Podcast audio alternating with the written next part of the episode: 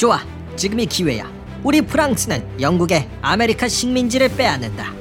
헤, 난 영국의 군인이다. 너 같은 식민지 노동자들이 모셔야 하는 사람이라고. 오늘날 세계 최강대국 미국.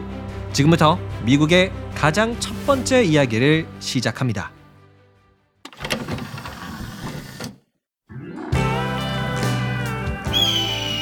오늘날의 미국 땅.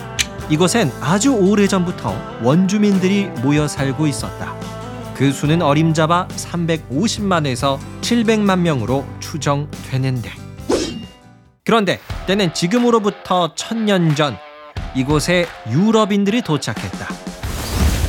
그 첫 번째 주자는 바이킹이었는데 우리 바이킹은 1000년 전 미국 땅을 처음 발견해냈다. 바이킹은 미국의 땅을 최초로 발견하는 데는 성공하였으나 그곳에 식민지를 건설하지 못했다. 이로부터 약 500년이 지난 1500년대 유럽에는 대항해 시대가 펼쳐졌다. 나 콜럼버스 신대륙을 발견했어. 나 에르난 코르테즈는 아즈텍 문명을 정복한 사람이야. 유럽의 대항해 시대가 열리며 이들은 아메리카 대륙, 그 정복에 도전을 했는데 특히 스페인은 오늘날의 멕시코 반도에 있었던 아즈텍 문명을 멸망시키고 그것을 스페인의 땅으로 만들었다. 또한 1600년대 초 당시 강대국 네덜란드는 영국인 탐험가 헨리 허드슨을 고용해 미 대륙 탐험을 맡겼는데 탐험가 헨리 허드슨이 말한다. 아니, 북아메리카에 이렇게 큰 강이 있다고? 좋아, 이 강의 이름은 내 이름을 따서 허드슨 강으로 지어야겠다. 그랬다. 오늘날 미국 뉴욕에 흐르는 허드슨 강은 1600년대의 영국인 탐험가 헨리 허드슨의 이름을 따서 만들어졌다. 그렇다면 오늘날의 미국 땅에 최초로 식민지를 건설한 국가는 어디였을까? 바로 영국이었다. 나, 퀸 엘리자베스는 아메리카 대륙에 탐험을 명령한다.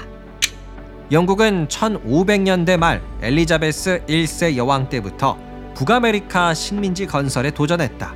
그리하여 1607년 영국은 유럽 국가들 중 최초로 북아메리카 식민지 건설을 성공하는데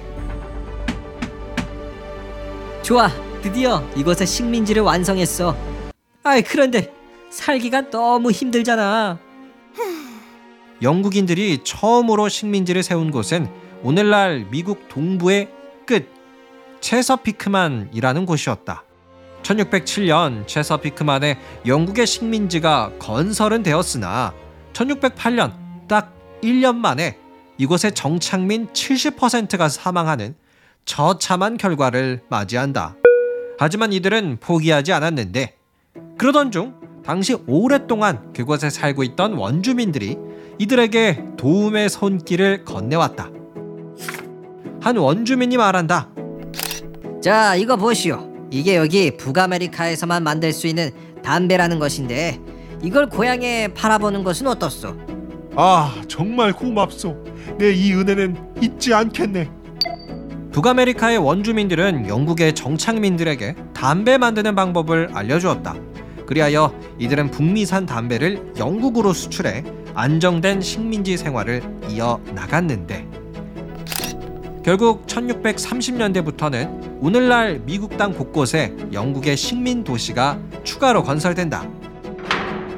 남쪽에는 버지니아 식민지와 메릴랜드 식민지, 중부에는 뉴욕과 펜실베니아 식민지, 북부에는 매사추세츠 식민지 등 13개의 아메리카 식민지가 탄생하고 이 즈음 보스턴이라는 곳에는 하버드 대학교가 지어졌다. 자, 그런데 일제강점기를 겪은 우리는 문득 궁금해진다. 아니, 어떻게 식민지가 이렇게 발전할 수 있는 거지? 영국은 왜 아메리카 식민지를 건설을 해놓고 아무런 감시와 통제를 하지 않는 거지? 그 배경은 당시 영국의 식민 정책, 건전한 방임 덕분이었다. 영국은 당시 아메리카 식민지가 자율성을 통해 스스로 성장하길 바랬다. 또한 1600년대의 영국은 청교도 혁명, 명예혁명 등 내부적인 혼란이 많아 현실적으로도 아메리카 식민지를 통제한다는 거 업을 성설이었다. 그리하여 영국과 아메리카 식민지는 마치 동등한 관계 혹은 비즈니스 파트너와 같은 관계를 유지하고 있었는데, 하지만 영국의 명예혁명을 계기로 그 분위기가 완전히 바뀌기 시작한다. 한 영국의 관리가 말한다. 아, 이제 우리 영국의 내부적인 혼란도 다 진압했겠다. 앞으로는 아메리카 식민지에 좀 더 통제를 해야 될 것 같습니다. 자, 이렇게 영국과 아메리카 식민지가 충돌하려는 그때, 좋아, 지금이 기회야. 우리 프랑스는 영국의 아메리카 식민지를 빼앗는다.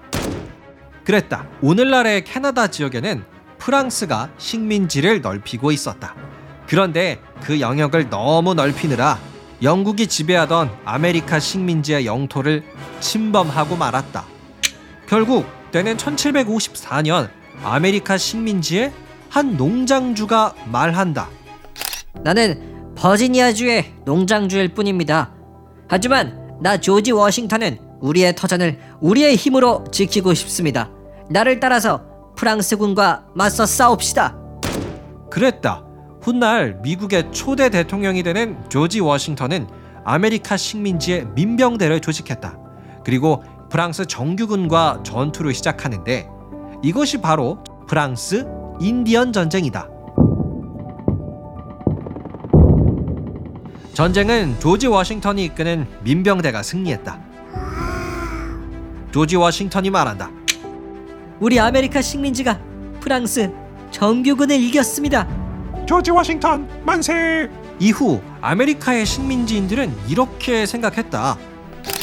우리가 프랑스와의 전쟁에서도 이겼으니까 이제 영국은 저희한테 더 많은 자유를 주겠죠?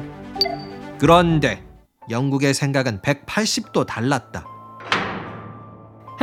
우리 영국의 돈이 이제 슬슬 부족하군.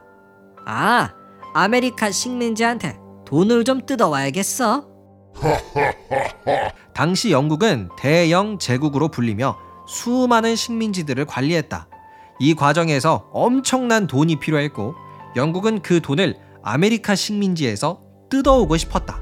한 영국의 관리가 말한다. 앞으로 아메리카 식민지에 설탕세, 모자세, 철강세 등을 도입하겠습니다. 성실히 납부해 주십시오. 뭐라고? 설탕세? 그랬다. 영국은 온갖 명분을 들먹이며 아메리카 식민지에 괴상한 세금을 징수했다. 당연히 아메리카인들의 분노는 점점 커져갔고, 영국과 아메리카 식민지의 관계도 삐걱거리기 시작했다. 그러던 중 때는 1770년, 영국이 아메리카 식민지에서 민심을 완전히 잃어버리는 사건이 터지는데, 때는 1770년 보스턴 항구. 한 아메리카 식민지의 노동자가 영국의 군인이랑 싸움을 벌였다. 노동자가 말한다. 아니, 당신이 먼저 잘못했잖소. 난 영국의 군인이다. 너 같은 식민지 노동자들이 모셔야 하는 사람이라고.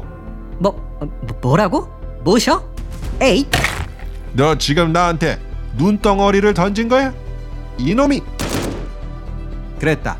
영국의 군인은 노동자가 던진 눈을 맞았을 뿐인데 이들을 향해 총을 발사했다. 결국 노동자 5명이 사망하는 충격적인 사건이 벌어졌는데, 우리는 이것을 보스턴 학살 사건이라 부른다. 이후 아메리카 식민지에서는 영국에 대한 반감이 폭발했다. 영국은 사과해라! 사과해라! 그리하여 영국은 한 발 뒤로 물러섰다. 아우, 알겠습니다. 미안합니다. 네, 사과합니다. 이렇게 영국의 사과로 사건은 진정되는 듯 했다. 하지만 때는 3년 뒤, 그 유명한 보스턴 차 사건이 터지는데, 사건의 배경은 이랬다. 당시 영국의 동인도 회사는 파산 위기에 몰려 있었다. 그리하여 영국 정부는 이들을 살려주고자 아메리카 식민지를 대상으로 차를 아주 싼 가격에 팔 수 있는 권리를 주었다. 그런데 이는 큰 문제가 있었다. 한 아메리카인의 말을 들어보자. 아이 물론 내가 차 마시는 건 좋아하지만 영국의 동인도 회사가 이렇게 싼 가격에 우리 시장에 들어오면요, 아메리카 차를 파는 우리의 자영업자들은 다 죽을 거예요. 영국의 배가 들어오지 못하게 막아야 합니다. 이렇게 아메리카 대륙에서는 영국에게 차를 판매하지 말 것을 요구했다. 하지만 영국은 아랑곳하지 않고 뉴욕과 보스턴 항구 등에서 차를 팔기 시작했다. 결국 분노한 아메리카 청년들, 야심한 밤 차를 싣고 온 영국의 그 배에 올라탔다. 그리고 아메리카 청년이 말했다. 우리는 분명히 경고했어. 그런데 이렇게 차를 싣고 와? 얘들아, 이 차를 바다에 던져버리자. 그랬다. 이 청년들은 영국산 차를 모두 바다에 던져버렸다. 바로 이것이 그 유명한 보스턴 차 사건이었다. 그런데 보스턴 차 사건에 영국은 아주 강력하게 대응했다. 영국의 관리가 말한다.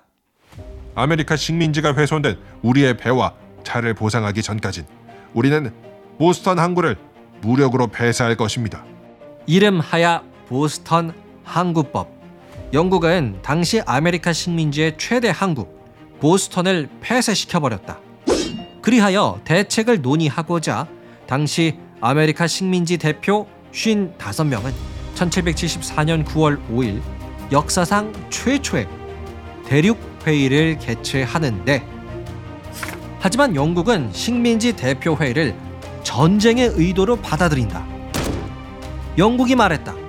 당장 회의를 중단하시오. 그렇지 않으면 우리와 전쟁을 하겠다는 뜻으로 받아들이겠소. 아메리카는 그 제안을 받아들였다. 어택!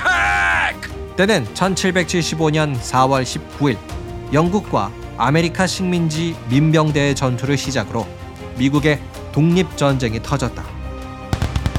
당시 민병대를 이끌었던 총사령관은 프랑스 인디언 전쟁에서 활약했던 조지 워싱턴이었는데, 나를 따르라! 우리가 잘 알고 있듯이 미국은 1783년 영국과의 전쟁에서 승리했고, 당시 아메리카 식민지 13개는 엄연한 독립국으로 인정이 되며 아메리카 13개 연합국가라는 뜻의 United States of America, USA가 될 수 있었다. 지금까지 미국의 그 첫 번째 이야기였습니다. 끝! 네, 오늘은 미국의 탄생 그 첫 순간까지의 이야기를 소개해드렸습니다. 미국의 독립은 1783년 이뤄졌는데요. 한 가지 신기한 건요, 이 당시 미국의 인구가 약 520만 정도에 불과했었습니다. 하지만 1900년대, 약 100년 정도밖에 흐르지 않았음에도 불구하고 미국의 인구는 520만에서 7800만으로 약 1300%가 늘어나게 되는데요. 도대체 이 100년 동안 무슨 일이 있었던 걸까요? 다음 시간에는 1800년대부터 1900년대까지의 미국 이야기를 들려드리도록 할게요. 오늘 이야기 재미있으셨다면 구독과 하트도 꼭 부탁드립니다. 지금까지 딩몬이었습니다. 감사합니다. 안녕히 계세요.